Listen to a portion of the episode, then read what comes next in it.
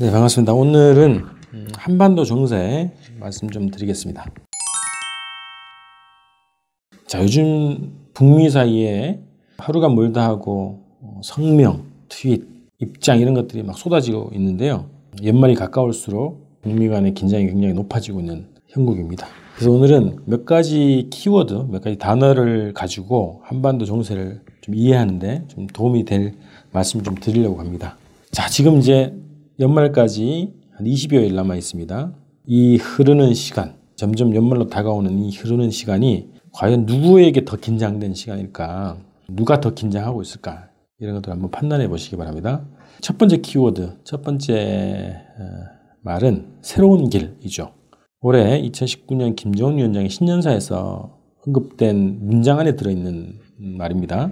이 새로운 길이 올해 1년 내내 화제가 됐던 그리고 화제가 되고 있는 여전히 살아있는 단어인데요.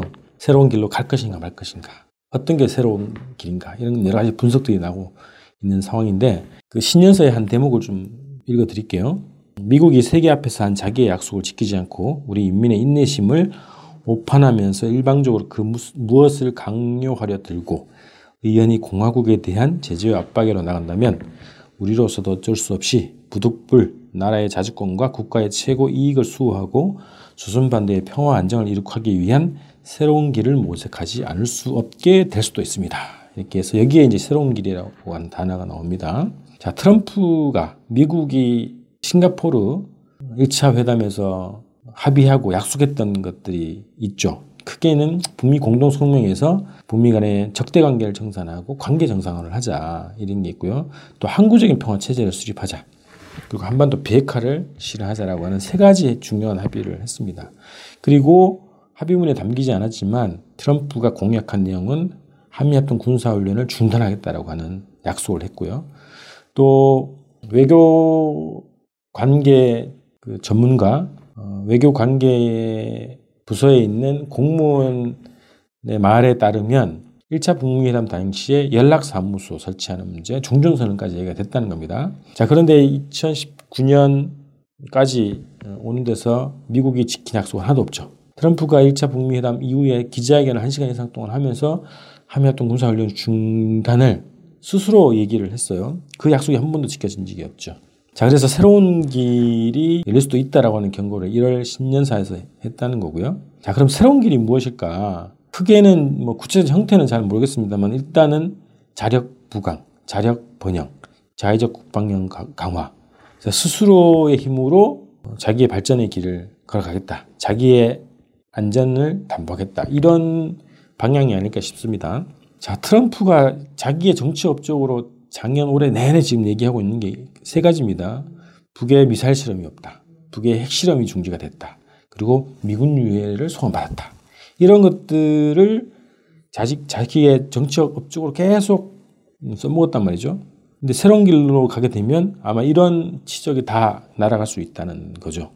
근데 그 새로운 길이 언제까지인가? 언제 새로운 길로 갈 수 있다는 얘기인가? 이 기간 문제가 올해 4월에 김정은 위원장의 시정연설에서 구체적인 시간이 정해졌어요. 올해 연말까지 두고 보겠다 이런 거죠. 그래서 새로운 길로 갈 결의는 아마 올해 말에 있을 것으로 예상이 됩니다. 새로운 길이라고 하는 것을 우리가 좀잘 어, 주목해야 되는 단어라고 생각을 했고요. 자, 두 번째, 최근에 나온 북의 담화문에 나온 단어입니다. 크리스마스 선물. 자, 북한 크리스마스 딱 치면 북한 크리스마스 선물이라고 하는 그 키워드가 검색이 됩니다. 자, 이태성 북외무성 외무성의 미국 담당 부상이 12월 3일 담화를 통해서 이제 강조했어요. 이제 남은 것은 미국의 선택이며 다가오는 크리스마스 선물을 무엇으로 선정하는가는 전적으로 미국의 결심이 달려있다. 이제 이런 내용으로 담화를 한 거죠. 여기에서 이제 크리스마스 선물이라고 하는 단어가 주목됐습니다.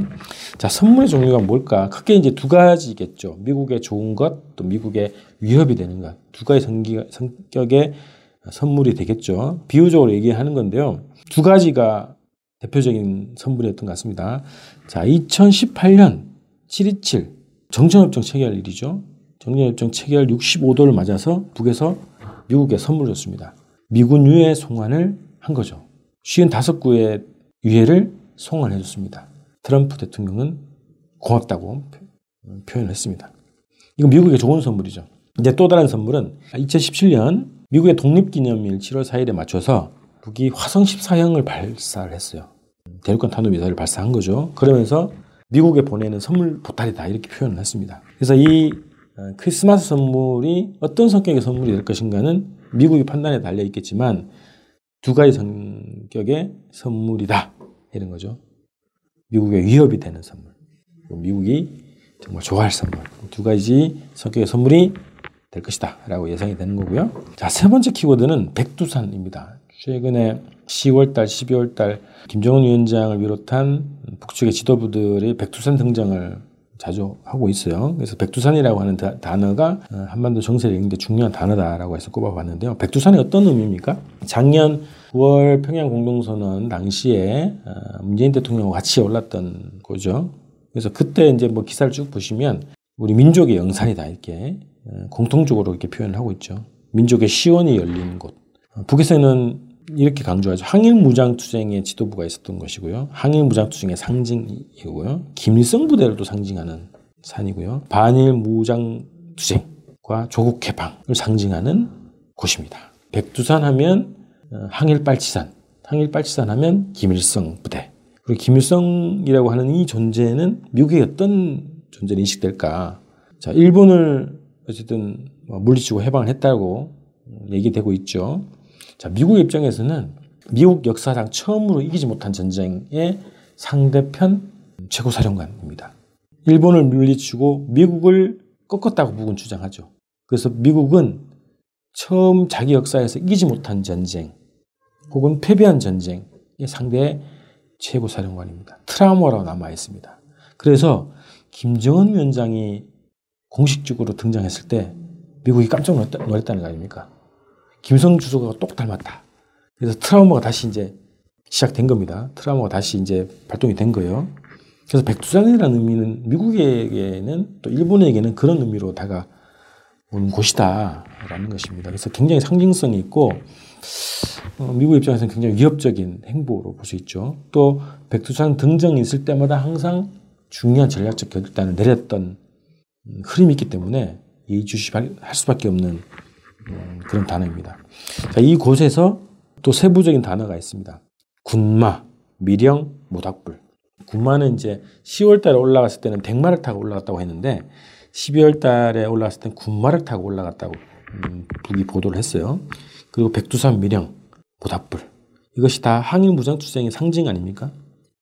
그래서 북의 지도부들이 모두 전쟁을 불사하고 있다.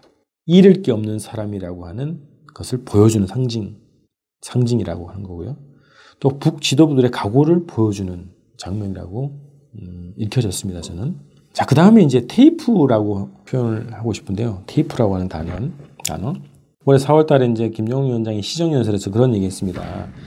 이제 앞으로 제재 해제라고 하는 것에 얽매이지 않고 자력으로 살아겠다, 가겠다 고 하는 어, 결심을 피력했는데요. 그 결실이 계속 지금 맺어지고 있어요.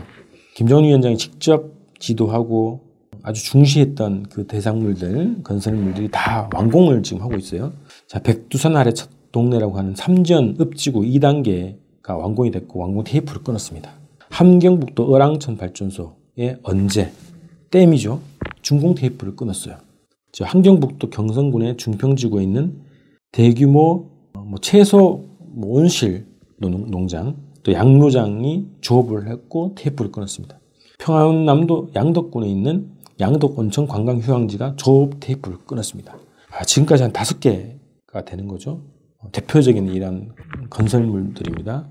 여기가 다 준공 테이프, 조업 테이프를 끊었다는 겁니다. 집중적으로 올해가 가기 전에 대대적인 준공 테이프가 끊어진 겁니다. 자, 이것이 상징하는 것이 예, 어떤 의미인지 저는 어, 북이 올해 시정연설에서 밝혔던 것처럼 자력으로 번영의 길 그리고 부강의 길을 실무로 지금 보여주고 있는 것이다. 그래서 굉장히 자신감이 지금 올라 있다 이렇게 어, 읽혀졌습니다. 자, 네 번째 키워드는 조선노동당 중앙위원회 전원회의예요. 자, 조선노동당 중앙위원회 전원회의가 최근에 2010년대 이후에 두 가지가 있었죠. 아주 중요한 회의가 있었는데 2013년 전원회의에서는 경제 건설과 핵무력 건설 병진 노선을 채택했어요. 어, 여러분 검색해 보시면 기억나실 겁니다. 경핵 병진 노선이라고 하는 것을 공식적으로 채택을 했습니다. 그래서 핵무력을 강화하겠다는 것을 당의 기본 방침으로 정하고 여기에 집중적인 힘을 쏟습니다. 그러나서 5년 뒤에 2018년 4월 전원회의가 또 열립니다. 여기에서는 승리했다고 선포를 해요.